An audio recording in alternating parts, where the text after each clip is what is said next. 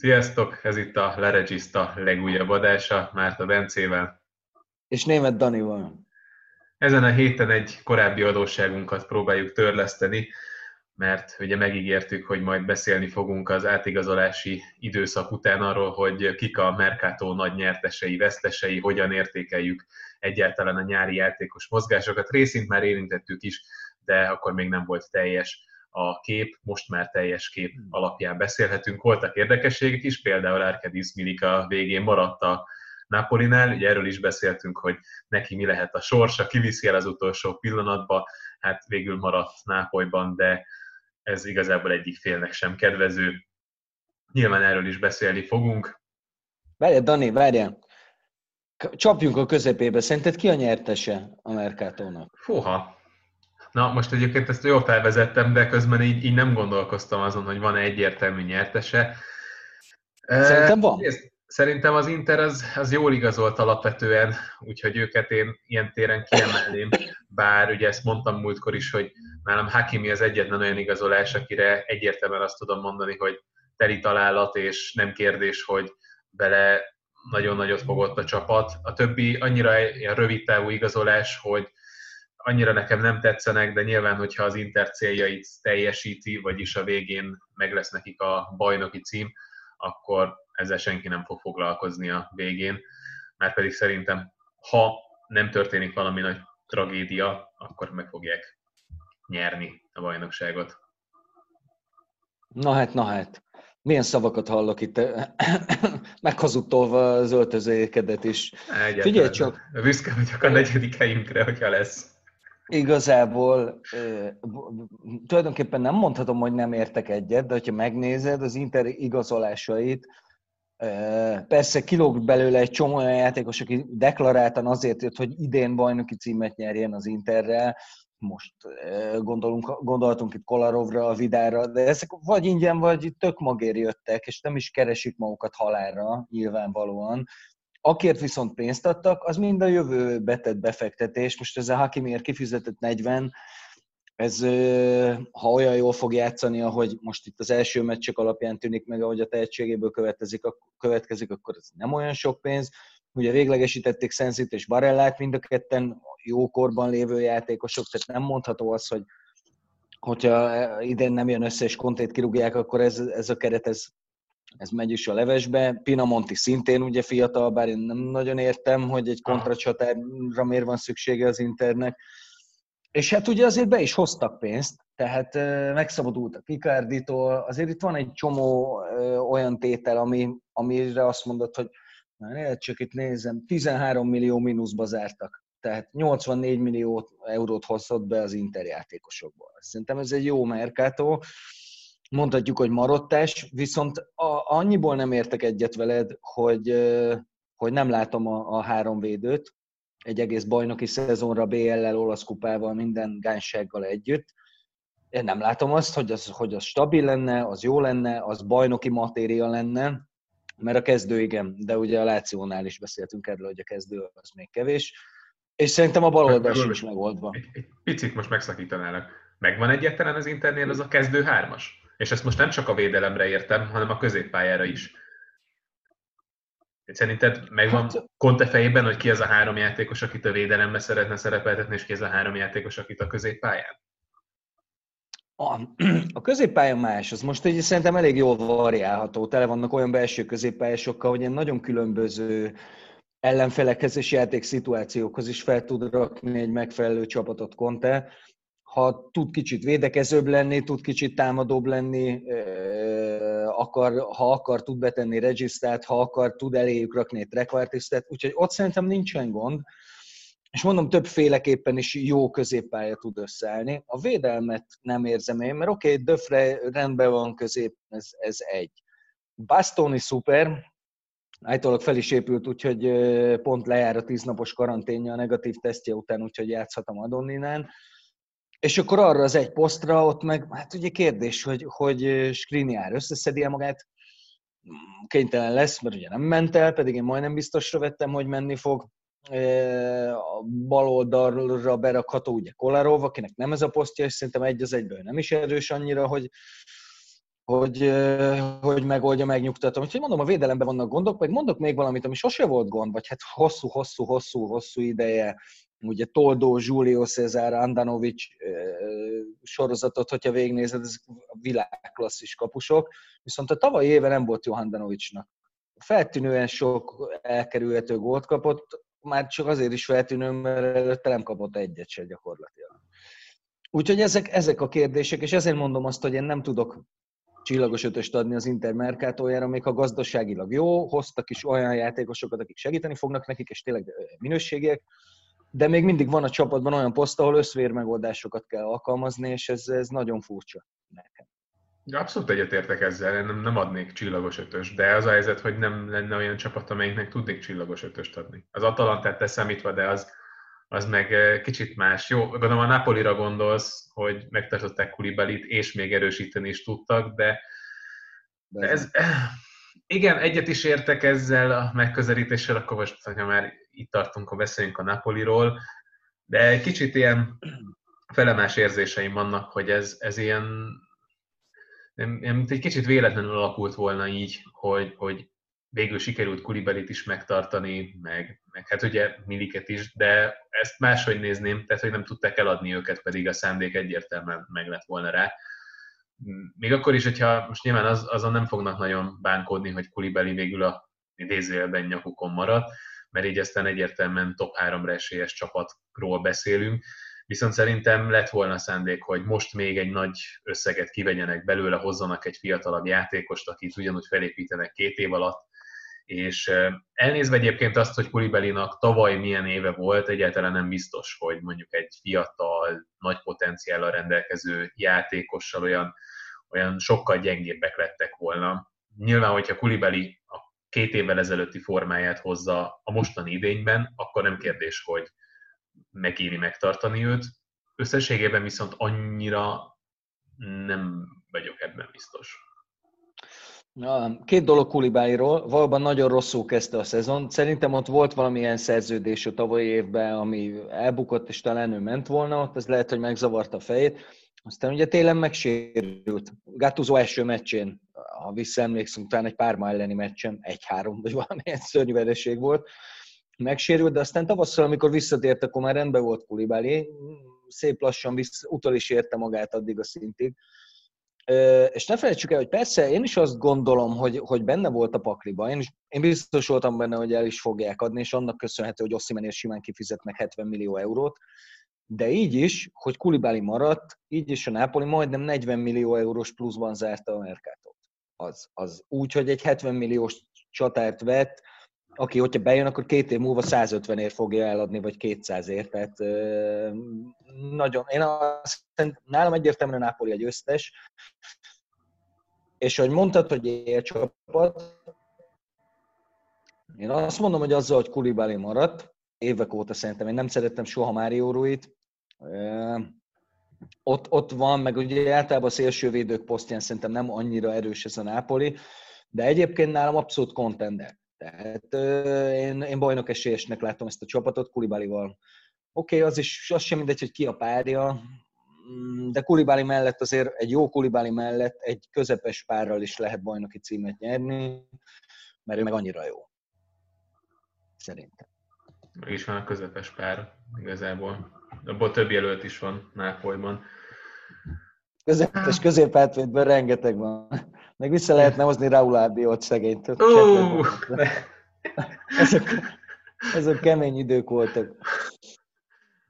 Na, Dani, mesélj nekem, mit gondolsz a Milánnak a Mercatójáról? Mert ez behozom, most már az előző kettőnél is szerettem volna egy ilyen képernyő megosztós funkcióval élni, hogy akkor nézzük végig az átigazolásokat, csak előre szaladtunk, és nem tudtam le. De várjál, főnök, te figyeled, hogy hányan hallgatnak, és hányan néznek Várjál, minket? csak közben ezek a egy kérdést, nem idegesítenek ezek az automatikusan elindított videók? Hogyha kötelező lenne minden oldalba belerakni, és Úgy csinálsz, mint aki, úgy csinálsz, mint aki még, még nem látott Black Mirror részt. Ja, de láttam. Egyet. Kedves hallgatóinknak nagy szeretettel ajánljuk a Brit Black Mirror című sorozatot. Nem az utolsó évadot, mert az már amerikai, de az előtte lévők azok zseniálisak. Na lögd a Milánt, haver! Sok, sok beszélni való, amúgy nincs olyan nagyon róla. Nem, csak hogyha megígértem, hogy lesz egy ilyen. Várjál. Most látod? Én látom. Jól van. Na hát akkor így nézünk jelen pillanatban ki. Ebből, hát itt az életkorra én felhívnám a figyelmet. 20-20, 21, és ugye Kier a kakuktojás, de igazából őt nem benném feltétlenül ideigazolásnak, mivel hogy tavaly télen érkezett, és csak az opció volt a kérdéses, de aztán tavaly télen, idén télen, csak mert minden olyan, mintha ezer évvel ezelőtt lett volna. Na mindegy, a lényeg, hogy ezért többségében fiatal játékosokat igazolt, ami ugye Diászt is lehetne említeni, Dalot még, aki ugye kölcsönben érkezett. De alapvetően a Milánnál egyértelműen ez most a trend, vagy ez a tendencia, hogy fiatal játékosokat próbálnak szerződtetni, és aztán hogy ebből mennyire lehet egy ütőképes csapatot kovácsolni, az egy másik kérdés. Ez egyértelmű, hogy kellenek a rutinos játékosok, akik vezérként ott vannak mellettük az öltözőben. Ibrahimovic ilyen téren egyértelműen fejlődés volt, de, de azt gondolom, hogy Kier kapcsán is ezt ki kell emelni, és itt a, azért ez sokszor nem történt meg kellőképpen, vagy nem hangsúlyozták kellőképpen, hogy, hogy neki mekkora szerepe volt. És ugye itt van, voltak azért távozók is, még akkor is, hogyha mondjuk ugye Pakétán azért elég sokat bukott a klub, egy majdnem 40 milliós igazolásból sikerült 20-at kiszedni, de mondjuk Skuszot sikerült értékesíteni, és nálam ez már önmagában... Ez a legnagyobb erősítés. Abszolút, abszolút. Szóval alapvetően ez egy, ez egy korrekt merkátó volt a Milántól. Így itt, hogyha beszélünk a költségekről, akkor azt érdemes hozzátenni, hogy ez egy, ez egy masszívan pluszos merkátó volt, és úgy sikerült ezt véghez vinni, hogy szerintem összességében erősödött a keret, még akkor is, hogyha vannak nagy kérdőjelek például, hogy, hogy Haugéból mit, mit lehet kihozni, mennyire tudja felvenni a ritmusát az olasz bajnokságnak, illetve hogy ezek a kölcsönjátékosok, Diaz és, és Dalot hogy egy év alatt mennyire válnak be, illetve ha beválnak, akkor milyen kondíciókkal tudná esetleg megtartani a Milán, mert annak azért úgy sok értelmét nem látom, hogy felépít a csapat egy fiatal játékost, aztán azért, hogy egy év után ne tartsa meg, és újra kezdődjön ez az egész. A, a keret rutintalanság egy picit eh, megijeszt, eh, őszintén szólva, és akkor visszaválthatunk. Szóval az, az eh, az nálam kérdés, hogy, hogy meddig tud eljutni ez a csapat. Viszont, viszont az irány egyértelműen látszódik, és, és ez most már azért előrelépés az előző évekhez képest, amikor nagyjából az volt a koncepció, hogy igazoljunk hát tulajdonképpen bárkit, akit éppen el tudunk hozni, és aztán majd meglátjuk, hogy ebből mi lesz, majd az edző összerakja, ha éppen itt tudom, bonucci van lehetőségünk, őt hozzuk el, hogy ő beillik az edző elképzelésébe, az teljesen mindegy, valamit majd mókol vele, és aztán, aztán természetesen előre költünk, igen. Kínosan kerülő Tonáli kérdését, mintha. Nem, nem, nem, nem. Tonáliról sokat beszéltünk, igazából elmondtam róla a legfontosabb gondolatokat, vagy legalábbis az én gondolataimat elmondtam róla.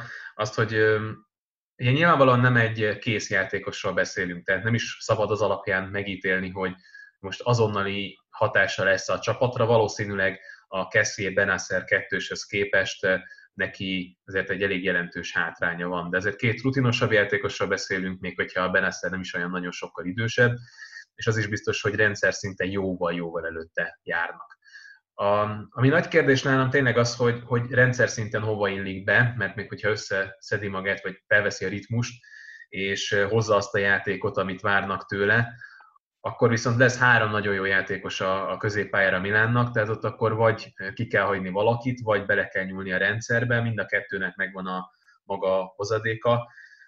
Tanálit úgy kell értékelni, hogy, hogy, hogy két éven belül, vagy két év leforgása alatt milyen fejlődési ívet ír le. Az első néhány mérkőzése nem volt igazán jó. Az látszódott, hogy amikor feljebb tudott lépni a labdából, közelebb került az ellenfél kapujához, akkor zseniális meglátásai voltak, olyan meglátásai, amit a másik két játékostól, Beneszertől és Kessiétől nem lehet várni azon a poszton. Ugyanakkor meg, amikor a védelem előtt kellett neki dolgozni, ott nagyon sok amatőr hibája volt, amit részben arra tudok visszavezetni, hogy ez egy teljesen más felfogású csapat, mint amilyen a Brescia volt. Másfelől pedig rendszer szinten sem ismeri még úgy azokat a, azokat a kombinációkat, amivel például a Milan kihozza a labdát, és, és nyilvánvalóan ehhez neki még hónapok kellenek, hogy akár csukott szemmel működjenek ezek az automatizmusok. Tehát ezen a téren azért annyira nem aggódom, de ő inkább megint egy ilyen hosszabb távú projekt, és, és, és azt gondolom, hogy az a legvalószínűbb forgatókönyv az alapján, ami most kirajzolódik a Milennel, hogy Benászer eladása után kell neki átvenni a helyet valahol a védelem előtt, mert hogyha Benászer így folytatja, akkor a Milan nem fogja őt tudni megtartani, és volt is arról szó például, hogy a Paris Saint-Germain vinni, jövőre elméletileg lesz egy opció is a szerződésében, ami ugye kivásárról hatóvá teszi, és onnantól kezdve szerintem esélytelen, nagyjából akkor azt a lyukat kellene betöltenie, addig pedig az a legfontosabb dolog, hogy megtanulja a rendszert, és, és, és azt is megszokja, hogy itt most nem egy kieső jelöltnél futballozik, hanem mégiscsak a top 4 lenne a cél. Mm-hmm. Hát, igen. Én vártam volna ettől a Milántól, főleg így, hogy ugye megtartották Piolit, vártam volna egy olyan markáns, egy olyan igazolást, mint hogy ha például ők hozták volna el Kiézát. Aminek egyébként értelme is lett volna szerintem a Milán szempontjából. Más kérdés, hogy, hogy a Milán nem tudta volna így elhozni, ahogy a Juventus de ott az egy zsebben nyúlós sztori lett volna, de talán érdemes lett volna. Más kérdés, hogy azt például nem tudjuk, és ezen vitatkoznak sokan, és én sem tudom még, hogy melyik tábort képviselem, hogy kézából lesz-e valaha klasszis. Ha két éve kérdezed, amikor kis fiatal süvölvény volt, tehát olyan eséllyel a fenek, én azt mondtam volna biztos, hogy az lesz. Tehát már most látszik, hogy, hogy iszonyú gyors a lábán, a labdával, jól lő, jól érkezik, él a 16-oson belül csak két év eltelt, és semmit nem fejlődött, ha valamit, azt visszafelé.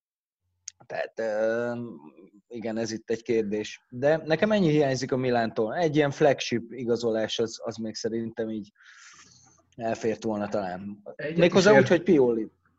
Egyetértek egyébként alapvetően, én is vártam volna, nem feltétlen kiézet, hanem inkább azt, hogy a középpályát mélyítsék még akár Bakayokóval, vagy a védelembe valakit, aki, aki több poszton is bevethető, és szintén mondjuk az a poten...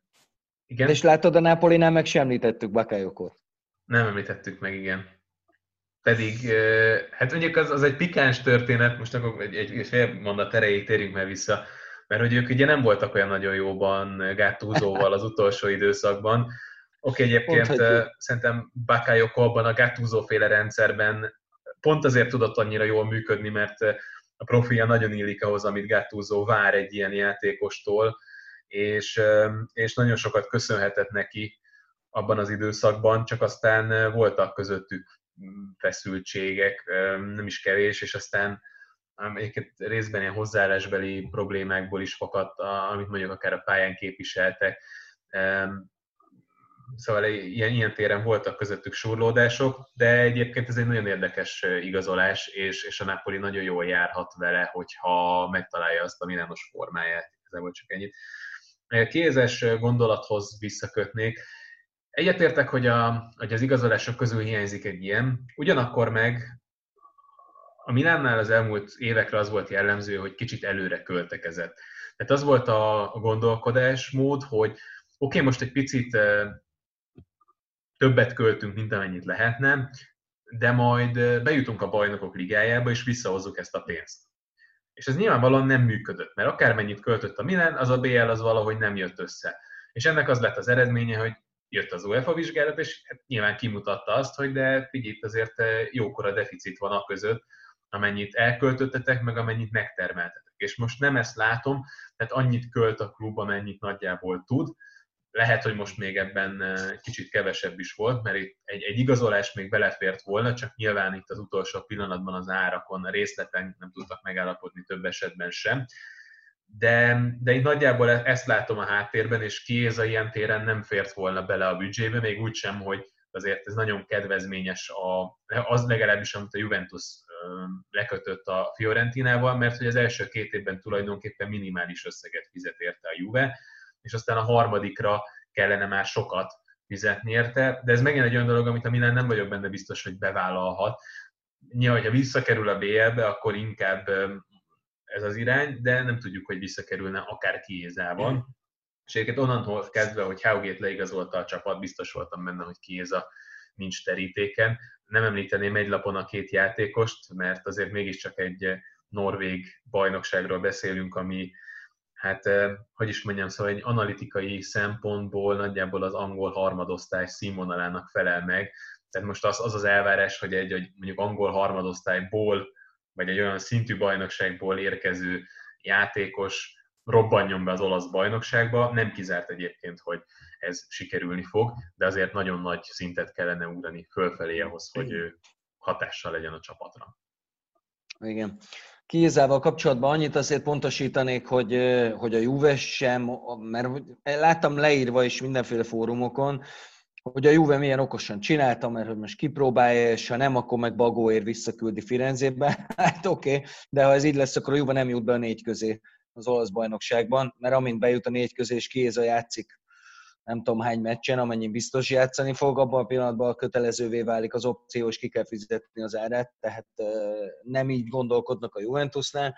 Egyszerűen költségkimélés és ilyen könyvelési szempontokat figyelembe véve döntöttek úgy, hogy két év kölcsön, és aztán lép csak életben. Sok klub csinálja. Egyébként a Juvénak nem ez az első ilyenje idén, mert a, a, a Pjanic Artur Melo csere is ilyen, csak az inkább a Barcelonának kellett és ezért voltak hajlandók belemenni ebbe a cserében, ami azért, hát hogy mondjam, ilyen furcsa, bár még azért nem tudunk Arturról olyan nagyon sok mindent, hogy, hogy, hogy el tudjuk dönteni, hogy most ez egy, hogy ez a flagship igazolása, hm. vagy ez, ez, ez, ez a arszpolitikába illik, és tényleg Pirlo azt akarja, hogy, hogy, hogy minden labdát visszaszerezzen azonnal a Juventus, és nem azzal foglalkozik, hogy hogy juttatja el a csatárai az a labdát.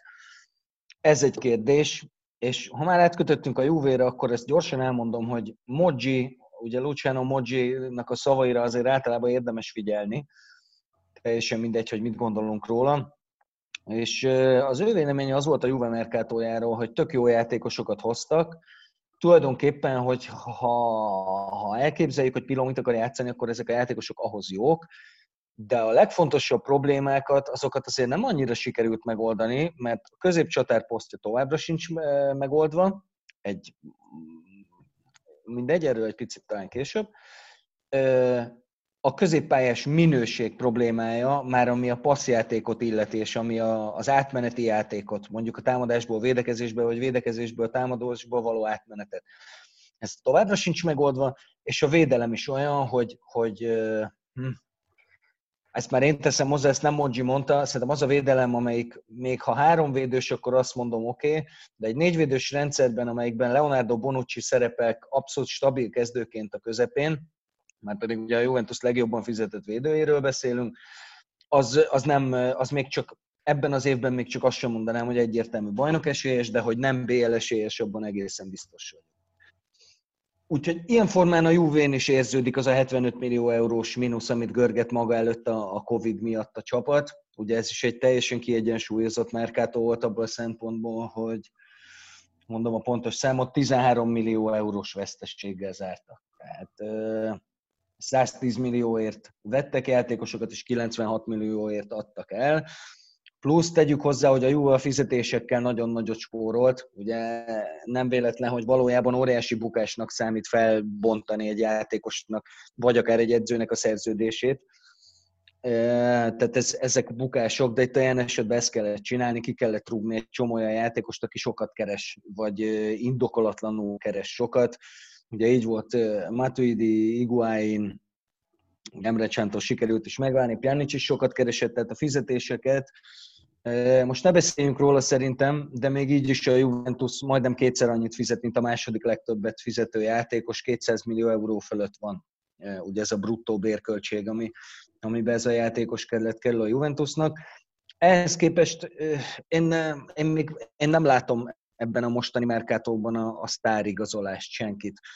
Ugye, McKenny, egy kicsit ő is talán mondjuk egy marketing igazolás, az amerikai piacnak szól. Egy nagyon jó pofa kis játékos. Az első meccsen a Fiorent vagy a Sampdoria ellen úgy nézett ki, hogy megjöttek is a képek, hogy az új David, tudom én, Rómában meg olyan rosszul játszott, hogy talán nem is emlékszem, hogy ott a pályák közepén talán Polzen volt utoljára ennyire fogalmatlan, mint amit elővezetett. Úgyhogy ezek, tehát hogy mondjam, Hegedűs Enrik barátommal dumáltunk, a Róma elleni meccsel a cseteltünk, és azt írt, hogy ránéz a Juve középpályájára, és azt mondott, hogy ez a München-Gladbach középpályája, akkor simán elhiszi. Nem tudom, miért pont a, nem tudom, miért pont a Mönchengladbachot mondta, de amúgy meg abszolút igaza van. És még akkor nem is tudom, hogy Frabotta például nem volt, hanem Na és igen, és a második meccs elhozta Pirlo első hibáit. Tehát itt ugye Pirlót is bele kell vennünk a Mercatóba, mert ugye ő is új érkező a csapatnál, és ott a Róma elleni meccsen Pirlo konkrétan nagyon komoly hibákat követett el. Rabió kiállítása az például egyértelműen az ő sara, és azon elment a győzelem. Az, hogy egyáltalán sikerült egyenlíteni, az meg annak köszönhető, hogy, hogy Ronaldo zseniálisan futballozott ezen a meccsen szerintem. De erről már mintha beszéltünk. Igen, igen. Úgyhogy, úgyhogy azt az előnyt, amit talán sokak szemében az Inter kiharcolt, azzal, hogy, hogy együtt maradt a keret, nem ment el olyan játékos, akik kellett volna, sőt, még tudtak erősíteni, és maradt Conte, egyértelműek a viszonyok. Ez már egyértelművé teszi azt is, hogy talán az Inter a legnagyobb esélyese az idei bajnokságnak, és ezt a Juventusnak talán a Mercato alatt kellett volna valamilyen szinten balanszírozni, de én azt gondolom, hogy ez, hogy ez nem sikerült, még akkor sem, hogyha továbbra is azt gondolom, hogy Pilló jó döntés volt, és szerintem jó lesz a Juve, de nem biztos, hogy idén, és nem biztos, hogy, hogy minden játékost én elhoztam volna. Moratát például nagyon-nagyon szeretem, de egyáltalán nem érzem egy Juventus szintű csapat 9-esének. Ő egy álmeirában tudna jó, egy kontracsapatnak a csatára. Semmi más. Egy, egy cserecsatár, mert amikor egyértelműen első számú center volt, akkor sosem ment neki, viszont ugye a legjobb időszak pályafutásából az volt, amikor Benzema cseréje volt a Real Madridnál, és rendszerint a 60. perc környékén érkezett már fáradt védelmek ellen, meg, meg akár úgy is, hogy mondjuk hogy Benzema mellett játszott, hogy Hát én nem így emlékszem. Előttem, de igen. Én nem úgy emlékszem, hogy a pályafutási legjobb időszak az 2015 volt, amikor a Real Madridot az ő, gól, ő két góljával ejtette ki a Juve ja, okay, okay. Az egy jó éve is volt egyébként, meg akkor még azt hitte az ember, hogy de már nem lehet, nem lehet ilyen játékkal megélni a, a top futball, a top csatárokban. Nézd meg, hogy kiknek milyen, hogy hogy néz ki egy BLS és csapatnak a centere, az nem a Morata aki gyakorlatilag nem, nem, de azt, azt gondolom, hogy ugye ott egy ilyen kiegészítő centert kerestek, mármint olyan értelemben vett kiegészítő centert, akinek elsődlegesen az a funkciója, hogy felrakod középre, oda küldöd a, a labdákat, megtartja, segít a két szélsőnek mondjuk, és, és itt alapvetően az lenne a cél, hogy találjanak Ronaldónak egy benzemát, aki, aki elvégez egy csomó mezőnymunkát. Így van. És ezért kerestek J. t ezért kerestek ki volt még? Szóval ez mondjuk nem tudom mennyire illik bele ebbe a kategóriába, de mondjuk Milik egyértelműen nem, és így érthető, hogy miért hátrált ki abból az üzletből a, a Juventus. Igen.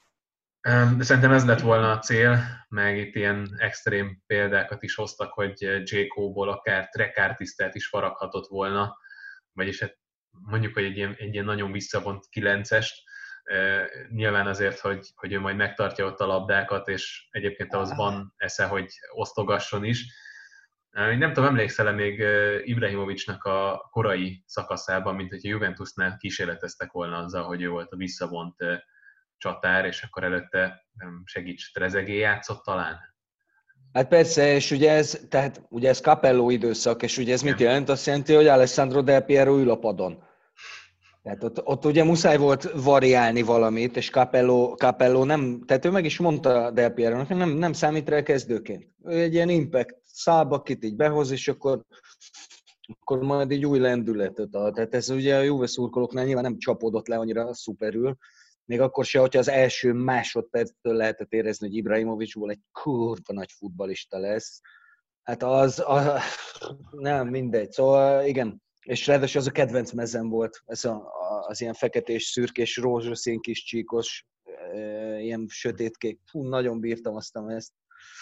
de hát ez kevésbé tartozik ide. Figyelj, csak pörgetjük az időt, és nincs sok időnk, daráljuk le az Atalantát, mert szerintem az, az megint ilyen nagyon atalantás. Még, még, egy, még egy, egy fél, fél kérdésem lenne, mindig ez jön, aztán egy ilyen 10 perc lesz belőle, hogy Kulusevski és ki ez a nem üti egymást? De üti, igen. Én is azt látom, hogy abszolút ugyanaz, tehát ha őket kérdezett, hogy mi a posztjuk, az a posztja mind a kettőnek. Más kérdés, hogy most mind a kettőre más szerepkör vár. Ugye a Juve most egyelőre három védővel játszik, és kiézett nem csak idén, az idei három meccsen, hanem a tavalyi évben is láttuk már szárnyvédőt játszani a háromvédős rendszernek a jobb oldalán. Nagyon gyors és nagyon fegyelmezett volt. Ez feltűnt, hogy visszaér az emberekkel, és tényleg ott van de védekezni nem tud. Tehát ő, ő nem egy védőjátékos, mert pedig egy, egy szányvédőnek azért védekeznie is kell. Tehát ő szerintem inkább előrefele oldhatja meg a problémákat. Kulusevski pedig szerintem a, a támadásoknál felvett 4-4-2-es rendszert, mert hogy ez lesz szerintem az uralkodó a Juventusnál. Ezt a támadásoknál felvett 4-4-2-es rendszerben egyszerűen középpályást fog játszani, persze inkább szélsőt, de mind a két játékosnak komolyakat kell előre lépnie, mert előre felé megvannak, ez látszik, tehát akár beilleszthetők bármilyen szintű csapatban, de a csapat munkát és a védekezést azt mind a kettőjüknek hozniuk kell, mert túl sok játékosa van a Juventusnak, aki nem védekezik, és ezen nem segített Morata leigazolása sem. Ugye ezen az segített volna, ha az idióta Szári nem rúgja ki nagyszerű Mandzsukicot, aki viszont védekezett is Ronaldo helyett. Most már tele van olyan játékosokkal a Juve, és a középpályán nem engedheti meg magának, hogy olyan játékosai legyenek, akik nem tudnak kiválóan védekezni, mert látszik, hogy, hogy, hogy Pirlo ilyen box-to-box csávókban gondolkodik középen. Látszik. Akkor Atalanta, térjünk el. Ja, Atalanta. Na, csak egy gondolatom van, itt nézegettem közben megint, tehát az Atalanta megint igazolt 4 millió 297 darab játékost, tehát ilyen nagyon viccesen néz ki maga ez az egész, de valójában el is adott. És azt nézed megint, hogy tulajdonképpen erősödött a keret, a távozókat gond nélkül fogják megoldani, vettek egy olyan játékost, akire szerintem kulcs szereplőként gondolnak, ugye Miráncsukra gondolok, és így végeztek 17 milliós pluszban. Hogy nem lett, nem lett gyengébb a csapat, vettek egy fiatal középcsatát, egy, hát nem annyira fiatal, már mondjuk, hogy legjobb korban lévő támadó középpályást, meg a padra elhoztak védőket, akikkel majd, hát aztán ki tudja, hogy, hogy mit lehet kezdeni de nem igazoltak, tehát ö, ö, van egy 28 éves igazoltjuk, a többiek mind ilyen 22, 23, 24 éves csávók, plusz ugye véglegesítették Pasalicsot is, ahogy látjuk is, vagy aki hallgat, az ugye nem látja. És ugye felhoztak a, a felhoztak a, a kicsiktől két játékost, mind a kettőt el is adták, az egyiket mindjárt 20 millióért a Manchester Unitednek. Tehát, hogy ez, tökéletes, amit csinál ez a csapat. És Perkászi legalább akkor a zseni, mint, mint a csapat edzője, vagy a középhátvédje, vagy a csatára, vagy az irányítója. Tehát itt ez, ez, ez az egész rendszer valami elképesztően hatékony, és annyira okosan van felépítve, hogy az ember egyszerűen nem győzi csodálni, hogy ebben az antiromantikus, pénz és közvetítési pénzek által uralt futballban egyszerűen egy kis csapat, egy topligában fel tudja építeni magát idáig saját jogon. Tehát nem az van, hogy csalnak nekik a bírók, szerencséjük van, átmeneti éve van a többiek. Nem, ez felépült ez az Atalanta kb. a semmiből. Konkrétan a semmiből. Gasperini előtt, sőt, Gasperini első évében is kb. így a, a, a kiesés elől menekültek. Úgyhogy ez tovább, tovább íródik, ez egy gyönyörű tündérmese, mindannyiunk örömére mert ez egy olyan mesekönyv, amit tele vannak feketével, úgyhogy duródóra lehet, hogy ledarálná ezt is, de ez egy, ez egy csodálatos mese. Bocsánat. Gasperini, Gasperini első évében, hogy gondol, vagy, vagy mire gondolsz, hogy amikor átvette a csapatot, akkor küzdöttek a kiesés ellen? Nekem valamiért úgy rémlik, hogy az első éve, de nem, az első év is jól sikerült. Hogyne, hát az, az, az mindenféle rekord. Ötödik Persze. helyen zártak, vagy minden. De rosszul igen, kezdte igen. egyébként, mert az első négy mérkőzésén szerintem nem szerzett pontot, és ugye gondolkoztak is azon, hogy akkor kirúgják őt, az ötödikre pedig elkezdte berakni a fiatalokat, hogy akkor jött Gagliardini például a kezdőbe, és feltett mindent egy lapra nyertek, és onnan nem lehetett megállítani őket. Legalábbis nehéz volt. Egy, egyébként egy, egy klub van, amelyik így eszembe jut az igazolásokról, ez a, ez a Liverpool. Nem csak az van, hogy nagyon okosan igazolnak, akár mondjuk, hogy az edző profilját is figyelembe véve, de hogy piszok jól adnak el. Olyan játékosokat, akik lehet, hogy nem is játszottak összesen három mérkőzést a felnőtt csapatban. Ide vehetjük egyébként Kulusevskit is, és, és valami irgalmatlan nagy profittal túladnak rajta. Ezért ezt, ezt nagyon-nagyon nehéz utánozni, gyakorlatilag utánozhatatlan, mert azért ez elképesztő szakmai tudás is kell, és hát közben nem arról van szó, hogy a túlélésért küzdenek, hanem ott vannak stabilan a top 4-ben, most már ezt szerintem kijelenthetjük. És, és azért így az első néhány forduló alapján nem elrugaszkodott elképzelés arról beszélni, hogy bajnok esélyes a csapat. E, hát igen, mondjuk a, talán az Atalanta bajnoki címéhez azért az is kell, hogy mindenki más óriási botladozásba kezdjen, mert azért az még mindig igaz, hogy tehát oké, okay, igazad van az első pár fordulóról, de nézd meg, hogy hány és milyen gólokat kaptak. Az ember szinte hallotta alatt ezt a cirkuszzenét.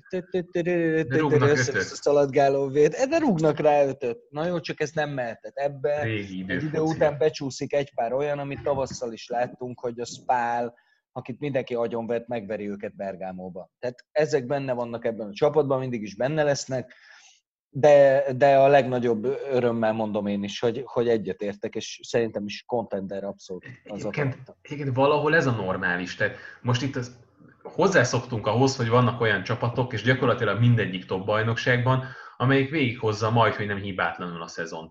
De azért ez nem volt mindig így, és nem volt mindig ennyire alapértelmezett, hogy 98 ponttal lehet bajnoki címet nyerni, hanem még, még mint 81-2 ponttal simán lehetett bajnoknak lenni, és nem vagyok benne biztos, hogy például ebben az idényben ez a, ez a 82, 3, 4, 5 pont, ez nem lesz elegendő ahhoz, hogy valaki bajnok legyen, de erről majd szerintem beszélni fogunk a műsor második felében. Folytassuk az igazolásokkal. Bök rá valakire, és akkor na, ennél határozottabb bökést. Láció. Folytassuk a Lációval akikről ugye beszélgettünk még az adás, az előző adásban, na, reméljük, hogy ezt a hangot ezt sikerül kikapcsolni, de a lényeg az, hogy beszéltünk, és hogy, hogy ezért annyira nem sikerült mélyíteni utána sem a keretet. Ráadásul ami a legutóbbi mérkőzésükön történt, hogy gyakorlatilag sorban dőltek ki a védőik, és, és rosszabbnál rosszabb játékosokat kellett szegény Inzáginak pályára küldenie. Hát valahogy én nem tudok olyan nagyon-nagyon jó szezont jósolni ennek a Lációnak most. És, és közben meg fortyog az epéd, hogy ez, a, ez a, az Inzeg által ennyire szuperül felépített és összerakott játék, ami tényleg, és azt láttad, hogy ott a határvonal, hogy egy kicsit ráköltesz most erre a csapatra, még annak árán is, hogy, hogy valóban veszteséget fogsz termelni vele, de egy kicsit ráköltesz erre a csapatra, és egyértelműen contender. Ha meg azt csinálod, amit most csináltál, akkor meg a Láció nem, én nem látom idén, hogy a BR-re is esélyes lenne, nem hogy a bajnoki címre. Azok a játékosok, akiket vettek, mind ilyen, tehát le, bejöhet, nem mondom, hogy nem jön be majd András Pereira igazolása, de ez ilyen, ezek, ez ilyen kukázás. Ez nem igazolás, ez kukázás.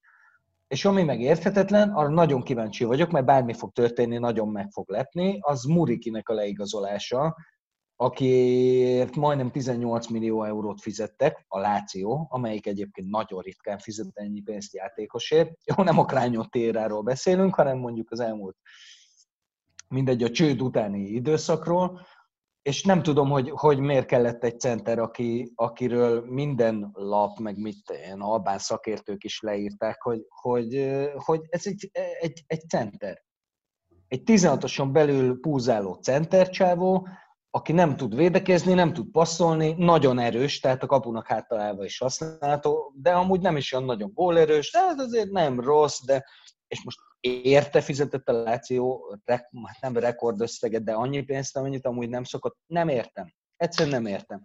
Úgy, hogy nincs megoldva a három védőnek a helyzete, mert mondjuk jó esélye van másfél a háromból a Lációnak, és akkor már Radut egészségesnek vettem, ami elég ritkán fordul elő vele. De hát Luis Felipe gyakorlatilag teljesen megbízhatat, vagy hát nem megbízom, mert szerintem egy nagyon jó játékos, csak nem tudod, hogy mikor lesz egészséges, mikor nem. És hát a többit hagyjuk. Tehát ha a három közül egy kidől, mint ahogy most kettő kidőlt, akkor, akkor olyan játékosoknak kell bejönni, akikkel nem mondod azt, hogy, hogy, hogy nem, hogy bajnok esélyes a Láció, de az is óriási bravúr lenne, ha BR-re odaérnének, mint ahogy szerintem nem is fognak. Hát az, az, Dühös az vagyok Lotitóra. Hogy mondod? Dühös vagyok Lotitóra. Dühös vagyok Lotitóra. Vagy Tárére, nem tudom, amelyik, amelyik eldöntötte, de Lotitó volt valami. Nyilván inkább a, a tulajdonos igen. Nem tudom. E, e, ezt a Murikit én is nehezen tudom megmagyarázni. Annyi, annyi helyre lehetett volna ezt a 17-8 milliót elkölteni, és, és hogy pont a középcsatáról ott van Immobile, meg egyébként még a kispadon is jól álltak. Kb. tényleg az egyetlen poszt volt, ahol azt lehetett mondani, hogy még mélysége is volt Inzáginak, variációs lehetőségei, és ehhez képest ez... Aztán lehet, hogy Muriki lesz a gólkirály, és mindenkit meg fogunk követni, a Láció pedig meg, meg, megszerzi a bajnoki címet, de egyelőre ezt még így kevésbé látjuk ebben. Tudod, mit éreztem egyébként? Ugye volt a, a második fordulóban, ami az elsőben lett volna, volt egy Láció-Atalanta meccs, ahol rettenetesen meggörgették a Lációt. És a második félidőben cserélt a Láció, és behozta egyszerre Akpa Akprót, meg még valamelyik új igazolást és a két csávó a következő percekben valami olyan szintű bőrleszket mutatott be, tehát ilyen utolsó emberként elpasszolt labda, egy méterről nem tudta a labda átvételi hiba, és akkor én szinte láttam magam előtt, hogy, hogy Inzág így felnéz a lelátóra, taréjékre, hogy hello haverok, köszi szépen az új játékosokat. Hogy, hogy tényleg borzasztóan sajnálja az ember, ami történt. Ez a Láció, ez egy, ez egy az Atalantához hasonlóan szépen felépített projekt, még talán annál is kevesebb pénzből egyébként, és most kirúgták alól a semmit. Pont most, amikor elért, elért odáig, hogy arra a határra, amiről beszéltem az előbb, hogy egy kicsit kell még lökni rajta, és, és egy abszolút európai top csapatról beszélünk, talán némi túlzással. Így meg hát ez lesz, ami lesz. És közben meg Lotitóék megülnek a lelátón, és tapsikolnak. Hogy a BL-ben játszik a csapat. Tök Igen, és, és ugye ezért hangsúlyozni kell, hogy egy olyan szezonban vagyunk, ami egyébként is zsúfoltabb a szokásosnál, hiszen később kezdődött a bajnokság, de az Európa bajnokság miatt mégis nagyon-nagyon szűk befejezési határidő van, amit, amit mindenképpen tartani kell, különben nincs EB. Tehát nyilvánvaló, hogy hogy ez, ez egyrészt már nagyobb terhet ró a keretre, mint egyébként, plusz a Láció végre valahára bejutott a BL-be, amiért most már nagyon-nagyon régóta küzdöttek, amire nagyon-nagyon rászolgált ez a keret, amire nagyon rászolgált Inzági, és ezt láttuk, hogy ez a Láció, ez egy fronton még oké. Okay. Kettőben már nem képes, és amikor sorozatban kell mérkőzéseket játszani, akkor ez egy átlagos csapat, és kiütközik az, hogy például a védelemben nincsenek futbalistáik. Úgyhogy igen, itt, itt ja, szerintem azt, azt, hogy mérgesek vagyunk a, a klubvezetéssel, szerintem egy, egy helytálló megállapítás. Térjünk át akkor a másik római csapatra, röviden akkor őket is megmutatom közben. Hogy is mondjam, szóval... Vannak nekem, hasonló érzéseid? Nem is ezt akartam mondani, nekem, nekem az a bajom ezzel a csapattal, hogy még mindig nem értem azt, hogy mit szeretne elérni a Róma. Ugye? Hogy, hogy milyen mondani. csapatról beszélünk hogy ez a top 4-re törne ez a csapat, és kimondott cél az, hogy bajnokok ligájában legyen, vagy hogy jó ez a ilyen kellemes, langyos víz, legyünk ott a nemzetközi porondon, de hogyha e- esetleg kicsúszunk abból, az se olyan nagy tragédia, mert ezekben az igazolásokban inkább utóbbit látom.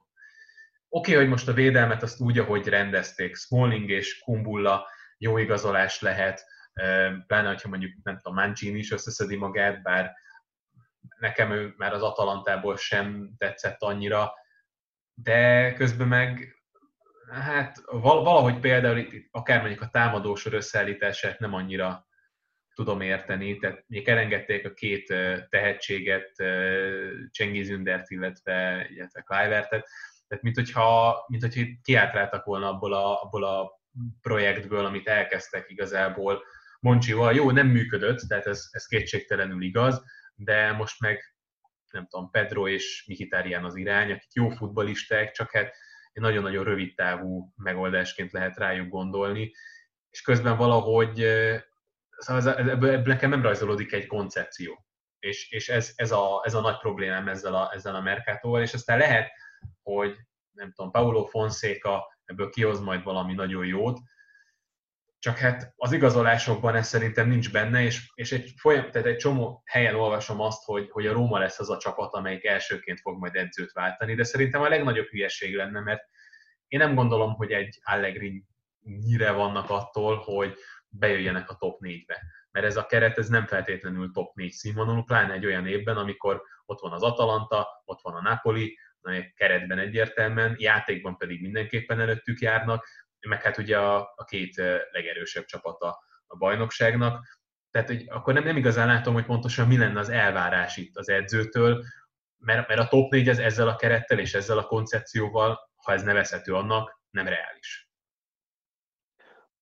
Gyakorlatilag minden szavaddal egyetértek, és inkább csak ráerősítenék azzal, hogy ránézel most erre a támadósorra, Pedro okay. 33, Mikitarian 31, Jéko 35, talán 30, azt hiszem 35.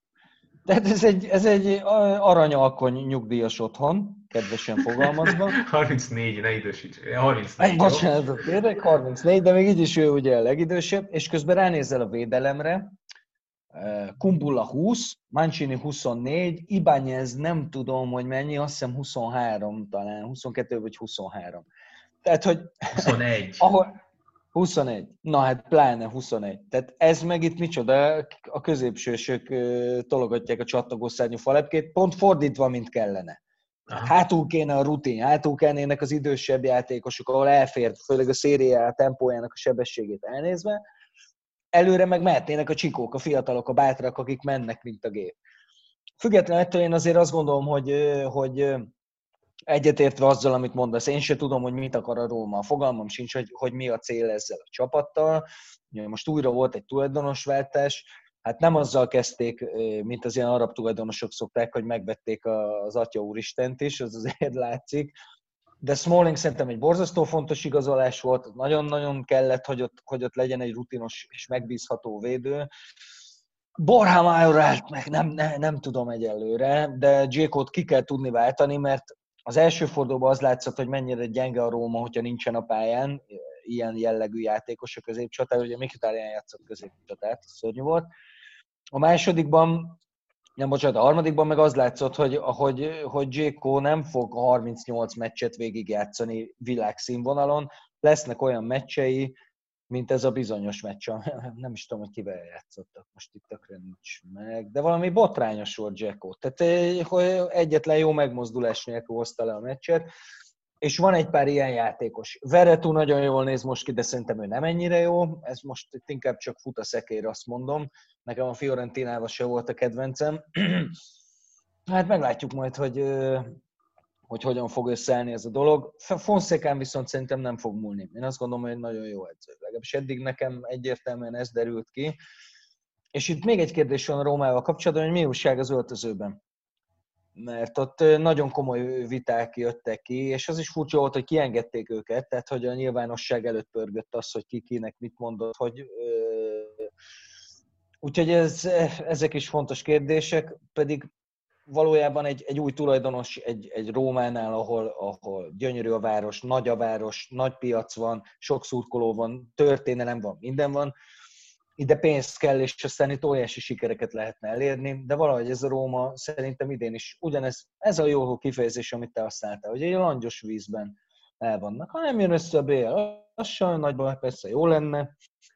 Hát igen, de közben meg, hát tehát, hogy ezt csak az igazolások mondatják, mert mint hogyha akár mondjuk az alapján, hogy mondjuk az edzőnek mennyi lehetőséget adnak, meg hogy most is, én nem tudom, hogy mennyire valósak ezek a plegykek, vagy csak írják akár Twitteren, hogy Fonszéka alatt azért forró a pad, de mondjuk az, hogy, hogy, hogy rögtön az edzőváltás, mint, mint, mint koncepció megfogalmazódhat egy vezetőség fejében, az viszont nem arra utal, hogy jó, nekünk a langyos víz. Akkor meg miért úgy igazolnak? Tehát én alapvetően ezt nem értem, és hogy miért, nyilván az edzőt a legkönnyebb elővenni egy ilyen helyzetben, csak közben meg nem tudom, hogy egy edzőváltással, mondjuk akár Allegrivel annyival beljebb lesz nekem, mert ugyanezek a problémák felmerülnek. Jéko nem lesz fiatalabb attól, hogy hoznak egy, egy új edzőt, mint ahogyan a, a védők se lesznek rutinosabbak, és a, a középpálya se lesz kevésbé balanszhiányos.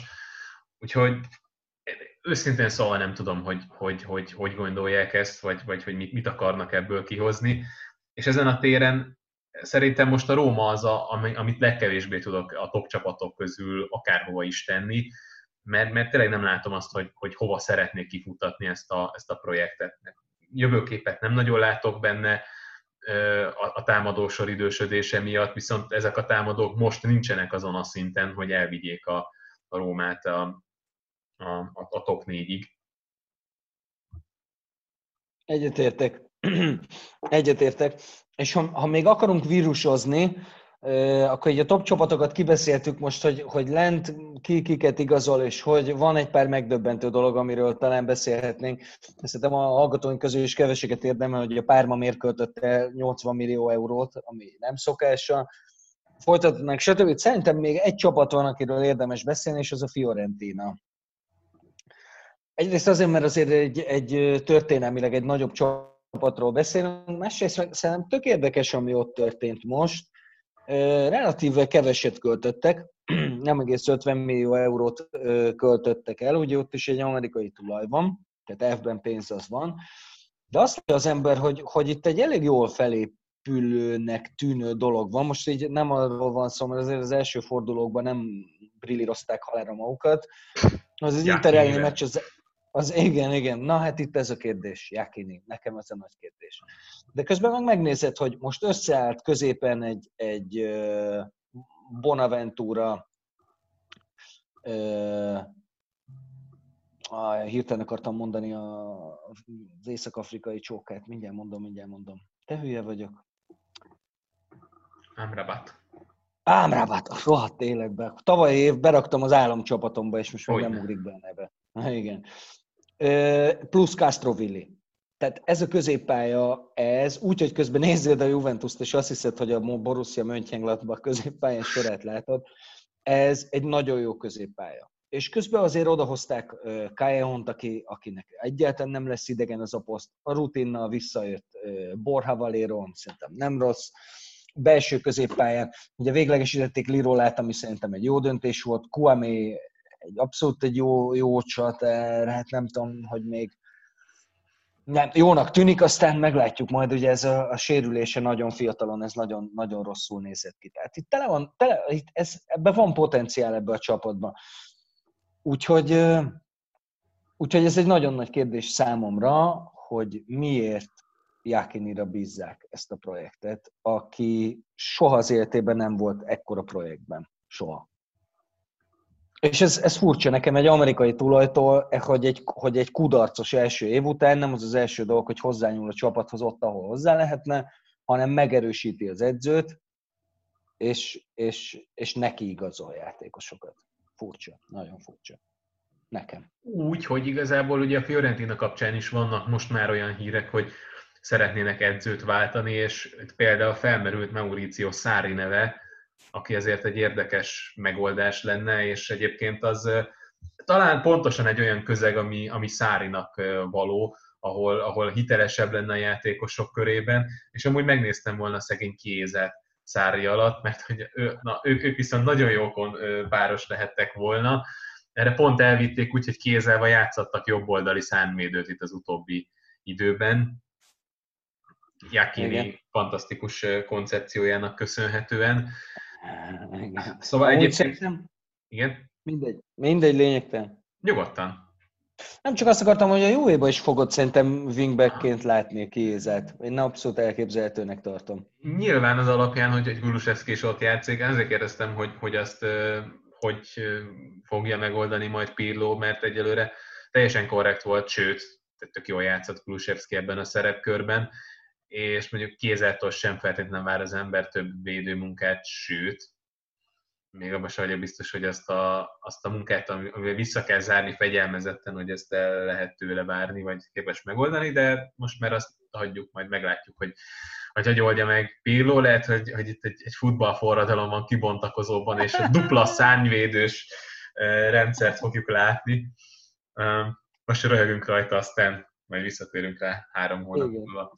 Igen. Még egy dolgot, hogyha szabad a Mercatóhoz mondani, illetve két, két, két dolgot. Az egyik, ami, amit így kijegyzeteltem magamnak, hogy érdekes, az az, hogy a Párma tényleg elköltött 80 millió eurót, az, az ilyen kiesés és a középcsapat közti vergődő csapatokra ez azért nem annyira jellemző. A másik, ami nagyon érdekes, az meg a Bolonya. A Bolonya azt csinálta hogy nem hozott be egyetlen rohadt fillért se, tehát egyetlen egy játékosért se kapott egy fillért se, cserébe elköltött kőkemény 2,8 milliót. Hm. Ebből 2 milliót az Aaron Hickey nevű skót left backre. Sok sikert kívánunk a skót bal hátvédnek. Bár itt most egy japán is megfordult már az utóbbi időben, és nem játszott rosszul. Te nagy Tomiyasu rajongó vagy, nem? Abszolút. abszolút. inkább jobb hátvéd mondtam, volt szerintem. Jobb hátvédet játszott az előző idényben, de amúgy... amúgy Bement középre is jó, igen. Amúgy, hát 188 centi, tehát abszolút ott lesz a jövője, és ugye ez a klasszikus, modern jobb, hát, jobb hátvéd, középső hátvéd, akinek, akinek nagyon-nagyon jó a, egyrészt a térlátás, nagyon jó gondolatai vannak, másfelől pedig nagyon jó a passzol, és ugye ezt, ezt szokták szeretni mostanság a, csapatok, vagy olyan védők vannak, akik, akikre rá lehet bízni azt, hogy felhozzák a labdát. Ő abszolút ilyen, ezt jobb hátvédként is megmutatta, pedig hát ugye a jobb hátvéd ez neki igazából csak egy másodlagos vagy sokadlagos pozíció, egyáltalán nem az, ahol alapvetően otthonosan érzi magát, és most már, mint hogyha a középső védőt is játszana. Igen. A Milán ellen láttam őt játszani, ott szerintem abszolút kiemelkedett a, mezőnyből, nem a bolonya játékosok közül. Jó, mondjuk nem volt nehéz dolga. Hát nem, nem, de mondjuk nézőpont kérdésem, mert Ibrával szemben kellett védekeznie, és ezért az... nem azt mondom, a sajátjai közül Persze, nem volt értem, értem, értem, értem. Az hát a bolonya azon a Azért mégiscsak ő fogta a, a minden legerősebb játékosát, akire, akire felépítették. Jó, így is rúgtak róla gól, de hát mondjuk Ibrának jól megy, akkor ő bárkire rúg gól. De szerintem, szerintem kiveséztük a csapatokat, amivel még adósak vagyunk az, hát ugye szeretük volna megmutatni kicsit a fizetések listáját, nagyon-nagyon röviden, ezt, ezt kifejezetten azért, mert mondtad, hogy erről legyen szó. Szerintem többet akartál, Elengedhetjük. Többet akartál róla beszélni igazából, tényleg csak egy, egy pillanat erejéig, hogy ugye a Juventus a legpénzszóróbb csapat 236 millió eurót fizet a játékosoknak, hogy a Ronaldo a liga legjobban kereső játékosa. Inter, Róma, Napoli, Milán, Láció a sorrend.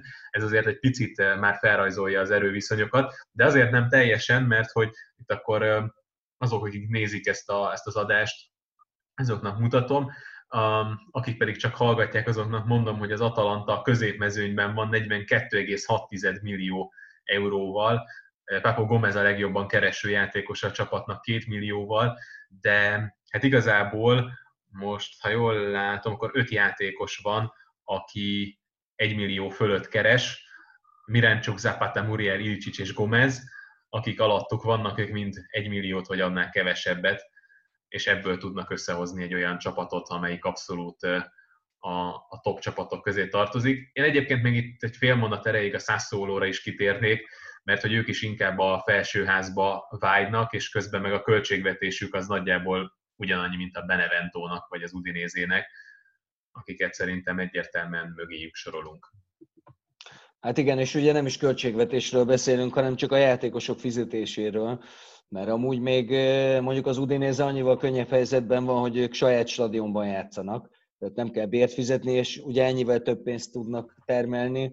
A százszóló ellenberger elutazik minden meccsre 50 kilométerre az otthonától, hogy és ugye bérli a stadiont, nincsenek is nézői, de hát ezt már hozta magával a, a foci, és most nincs meg képben, úgyhogy nem is nagyon tudunk róla beszélni, vagy nem is nagyon tudjuk megmutatni, de talán az edzők listája, ami egy pár nappal később jött ki, az is érdekes abból a, abból a szempontból, hogy a, a második legjobban kereső olasz edző az 2,7 milliót keres. Megmondom, nem is tudom, talán Fonszéka egyébként, de nem vagyok benne biztos, nem, talán ő.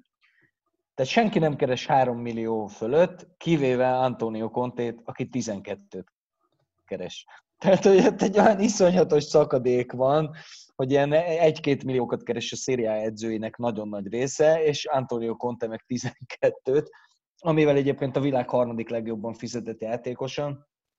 Tehát amikor azt mondjuk, hogy az Inter a legnagyobb esélyes, akkor a kontén lévő nyomást azt még ötszörösére növeljük. Tehát a világ, az, a bajnokság legjobban kereső, a világ harmadik legjobban kereső edzője. Mindent oda raktak alá, amit csak oda lehetett. Sóhajtott egyet és megkapta.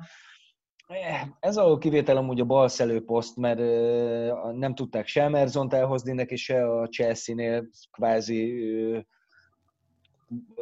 teljesen létszámfelettévé vált Alonzót de függetlenül tényleg most olyan nyomás van rajtuk, most nyerni kell. Tehát ha nem nyersz, itt most nincs olyan kérdés, hogy jaj, mert vírus, jaj, mert ez, meg az, meg nehéz csoport, nehéz sorsolás, sütött a nap, fújt a szél, nincsen semmi. Ha Conte nem lesz bajnok, akkor ez egy kudarc, méghozzá egy komoly kudarc. És ezzel a nyomással hétről hétre pályára lépni, illetve pályára küldeni a csapatodat, ez kemény, kemény sztori. Conte mondjuk az a fajta edző, aki szereti ezt a, ezt a belső motivációt így, így a, játékosokból kihozni a kerepályán is, úgyhogy nem biztos, hogy ez olyan nagyon rossz dolog. Bár, hogyha meg azt nézzük, hogy a nemzetközi porondon milyen eredményei voltak, akkor nem biztos, hogy jó úton járunk. Minden esetre szerintem ezzel nagyon nehéz nem egyetérteni, amit mondtál. Beszéljünk akkor kicsit még így az aktualitásokról, bár rohamosan fogy az időnk, és nem is akarlak nagyon feltartani. Szóval akkor a, a koronavírus helyzetről beszéljünk annyiban, hogy itt azért kicsit megkavarták már most az erőviszonyokat, kezdve ezzel a Juventus-Napoli mérkőzéssel, hogy aki esetleg lemaradt volna, nehéz volt, mert alapvetően tele volt ezzel múlt héten a, a sajtó. Ugye nagyjából annyi történt, hogy a Napoli nem utazott el a Juventus elleni mérkőzésre, arra hivatkozva, hogy a helyi egészségügyi hatóság megtiltotta nekik az utazást. A liga értelmezése szerint ez csak egy ajánlás volt, és ebben a kontextusban vizsgálva úgy gondolták, hogy a Napolinak el kellett volna utaznia, itt ha jól emlékszem, akkor a Salernitana csapatát említették, hogy ők utaztak annak ellenére, hogy volt ugyanez az ajánlás, tehát szerintük lehetett volna utazni. Szóval ez egy elég komplex kérdés. A végeredményt még mindig nem ismerjük, itt többféle variáció is felmerül, valószínűleg elhalasztják a mérkőzést, de benne van, hogy a Napoli pontbüntetést kap, tényleg nehéz igazságot tenni. Juventusos szempontból nem vizsgáltam meg ezt a kérdést, úgyhogy átadom a szót, hogy, hogy neked mi a, a véleményed erről az egészről. Nem, nem fog tudni elfogulatlan döntést hozni. Az biztosnak tűnik most a jelenlegi állás szerint és a kiszivárgott információk szerint, tehát majdnem biztos, hogy a Nápoli kap egy egypontos levonást, büntetést, de a meccset nem fogják jóváírni a Juventusnak, hanem le kell játszani. Na most ezzel az a probléma, hogy a Juventus minden szabályt betartott, minden, minden esetben az összes ajánlást betartotta, és most úgy néz ki, hogy óriásit fog szívni, mert kb. tavaszig egy időpont van, amikor lehet pótolni bármit, és januárban van egy szerda, amikor nincs se válogatott, se BL, se hétközi forduló, se kupa, se semmi. Nem vicc, tényleg ilyen a szezon, januárban van a következő időpont. Tehát januárban fogják valószínűleg eltolják ezt a meccset, és valószínűleg le kell játszani a Juventusnak, ami azért lesz izgalmas, mert négyes darab nappal korábban játszik az Interrel. Tehát én nem keresem a bűnös, tehát nem azt mondom, hogy a Napoli azért nem utazott el, mert a legjobb középpályására nem számíthatott volna a meccsen, de azt mondom, hogy a Juventus tök ártatlanul hatalmas nagy szívásba szaladt bele ezzel az egésszel, és ugye 90% hogy ez lesz a döntés. Kap egy pont levonást a Napoli, és újra játszák a meccset januárban. Nem jó. Közben meg azért valahogy úgy vagyok vele, hogy eh, hogy is mondjam, szóval azért a foci másodlagos. És amikor ugye azt majd arra hivatkozik a liga, hogy de hát mondjuk ez csak egy ajánlás volt, akkor én azt kérdezem, hogy és az számít? Hogyha mondjuk teszem azt, hogy egészségügyi hatóság csak ajánlást ad, tehát mondjuk az elméleti lehetősége megvan annak, hogy elutazzanak. Azért kérdezem, mert pont Olaszország volt az, ahol egy, egy foci mérkőzésnek ott egy elég súlyos következménye lett, hogyha itt az Atalanta Valenciára gondolunk, amiről azóta megállapították, hogy egy, egy gyújtó pontja volt tulajdonképpen az észak-olaszországi gócpontnak, és akkor egy, egy ilyen helyzetben azt mondják, hogy de hát ez csak egy ajánlás, játszátok le a mérkőzést, utazzatok el, üljetek fel a repülőre, érintkezzetek ott mindenkivel, majd aztán jó, eljátszuk azt, hogy távolság tartunk, tehát nem foghattok kezet egymással, de aztán majd utána a 90 perc folyamán úgyis fél centiről üvöltöztek egymás arcába. Úgy, hogy egyébként ugye a Napoli játékosok egy héttel korábban az, az ellen a Genova ellen játszottak, amelynél 22 koronavírusos találtak. Tehát azért nekem... Igen, akkor még ugye... Igen? Nem, nem, fejezd csak be. Hát azt hiszem, nagyjából a végére jutottam igazából csak ennyi, hogy, hogy, hogy ez, ezek után azért ez, ez, egy, ez egy racionális döntés, vagy egy racionális ajánlás volt a, a hatóságok részéről, még hogyha teszem, azt nem is korlátozták ezzel konkrétan a Napoli utazását. Persze vannak ellenvélemények is, nyilván Nápolyi oldalról elsősorban, tehát ebben itt most nehéz innen Magyarországról igazságot tenni, hogy jogi értelemben véve pontosan mit is jelentett ez az ajánlás. De, de alapvetően nekem semmi bajom nincs azzal, hogy ezt a mérkőzést nem akarták lejátszani, és inkább a liga megközelítésén csodálkozom, hogy, hogy, hogy ezt így nem vették figyelembe. Még azzal együtt is, hogy nyilván a, azt mondják, hogy UEFA ajánlás, megvan a 13 játékosod, két kapussal, akkor lejátszátok azt a mérkőzést, és kész. Egyrészt teljesen igazad van. Nem, de igaz. Egyrészt, egyrészt teljesen igazad van. Másrészt meg, ha, ha, ha a közegészségügyi szempontokat helyezzük minden más elé, akkor, akkor nem kéne, hogy menjen a bajnokság. Egyáltalán nem kéne, hogy menjen a bajnokság, azt kéne mondani, hogy az a biztonságos, mindenki otthon marad a seggén, és megvárjuk, amíg valaki talál egy vakcinát ez ellen a szarság ellen. De ha már játszol, akkor nyilvánvaló, hogy, hogy nagyon sok ilyen helyzeted lesz. És nézzük meg, hát nem menjünk messzebbre. A következő fordulóban jön a Madonnina, és nem arról van szó, hogy ki milyen formában van, milyen poszton, hol, kicsoda, mekkora párharcok lesznek, mit, hanem az, hogy éppen kire számíthat melyik edző, és ki nem koronavírusos éppen a Milán és az Inter csapatából.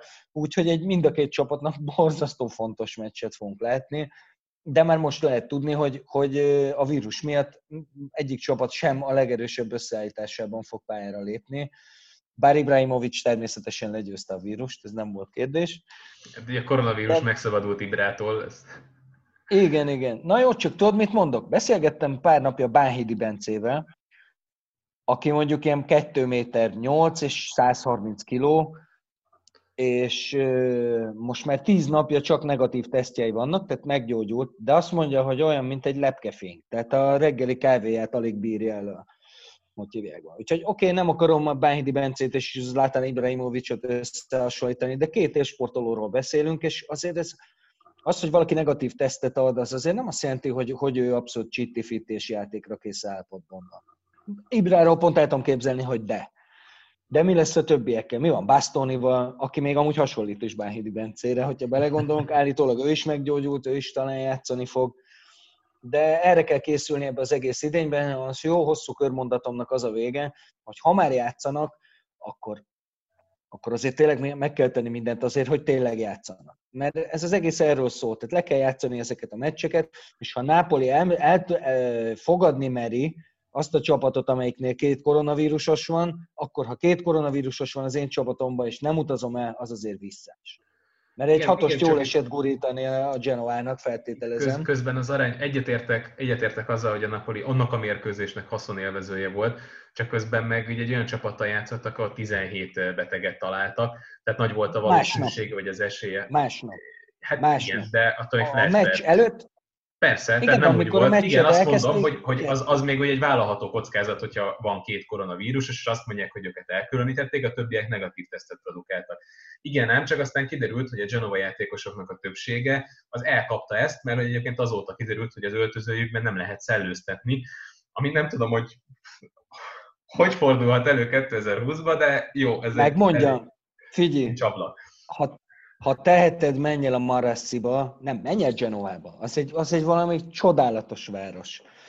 Imádnivaló, a Marassi az meg szintén egy imádnivaló stadion, egy cukiság, nagyon jó helyen van a városban egyébként, ezzel nem biztos, hogy mindenki egyetért, de, de az, az egy ganédom. Tehát az egy 50 éves, vagy 40 éves, nem is tudom hány éves, nagyon-nagyon régi, nem egy jó konstrukció, imádnivaló stadion, nagyon szuper a hangulata, szuper minden, de azt elhiszem, hogy, hogy figyelj, most pont egy évvel ezelőtt voltunk ott, a 116-os szektorba szólt a hivatalosan megvásárolt jegyünk, és egyetlen egy steward se tudta, hogy ez mit jelent, mert hogy 30-ig vannak számozva a szektorok.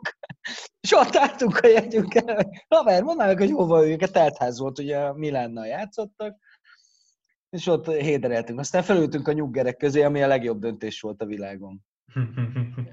Na mindegy, ez mindegy. Szóval tippeljünk egyet az izgalmas így a végére. Szerinted mi lesz a, mi lesz a derbi? Hát nem, nem merek a, a Milánra fogadni, úgyhogy döntetlen. Igen? Hmm. Hát annyival, annyival jobb az Inter, hogy igazából ezt a döntetlent is csak azért mondom, mert ugye ott most az Inter keretét egy picit jobban megtizedelte a vírus. Igaz, mondjuk azt tegyük hozzá, hogy a Milánál is úgy van most a helyzet, ugye a helyzet, hogy kidőltek a védők, és pont erre a hétre tér vissza Román Nyóli, akinek nem volt mérkőzése még a szezonban, tehát tulajdonképpen neki most kezdődik a szezon, ki tudja, hogy milyen állapotban van. Itt beszéltünk, hogy ő ugye túl van a koronavíruson, de néhány nappal ezelőtt jelentették be ezt, illetve jelentette be a közösségi oldalain. Úgyhogy nem tudjuk, hogy milyen állapotban vannak a játékosok. Igazából, ami érdekes, hogy a, egyelőre az a három mérkőzés, amit a bajnokságban lejátszott a Milán, az, az olyan volt, amiben nehéz belekötni. Tehát az ellenfélnek gyakorlatilag gólszerzése sem volt lehetősége. Jó. Jó. Erre mindjárt mutatok most, valamit. De most tartunk egy másfél órás adást? Mert ezzel egyáltalán nem értek egyet. Megnyerte a Milán ezt a három meccset, ezt adom, megnyerte de ha azt mondom, hogy a három meccsen összesen focizott 25 percet olyan szinten, ami erre az Inter ellen szükség lesz, akkor már sokat mondtam. De szerintem ez egy, most már arra hajlok, hogy ez egy tudatos döntés volt, hogy, hogy nem, nem, nem hogy, hogy nem hajtotta túl magát. Azt nem tudom, hogy mennyi időre kalibrált ez a csapat, tehát hogy képes mondjuk 90 percen keresztül végigjátszani. Igazából csak annyit akartam mutatni, hogy itt a, a, a várható kapott gólokban a három mérkőzés alapján csak a Napoli erősebb a Milennel, ami ugye két mérkőzést játszott, és ugye úgy nem kapott gólt a Milán, hogy összességében ugye a várható helyzetek alapján is csak egyet kellett volna, és ennek a nagy része a Bologna ellen jött össze, egyébként a másik két találkozón minimális, vagy hát nem, nem túl értékes helyzetekből adott lehetőséget az ellenfeleknek.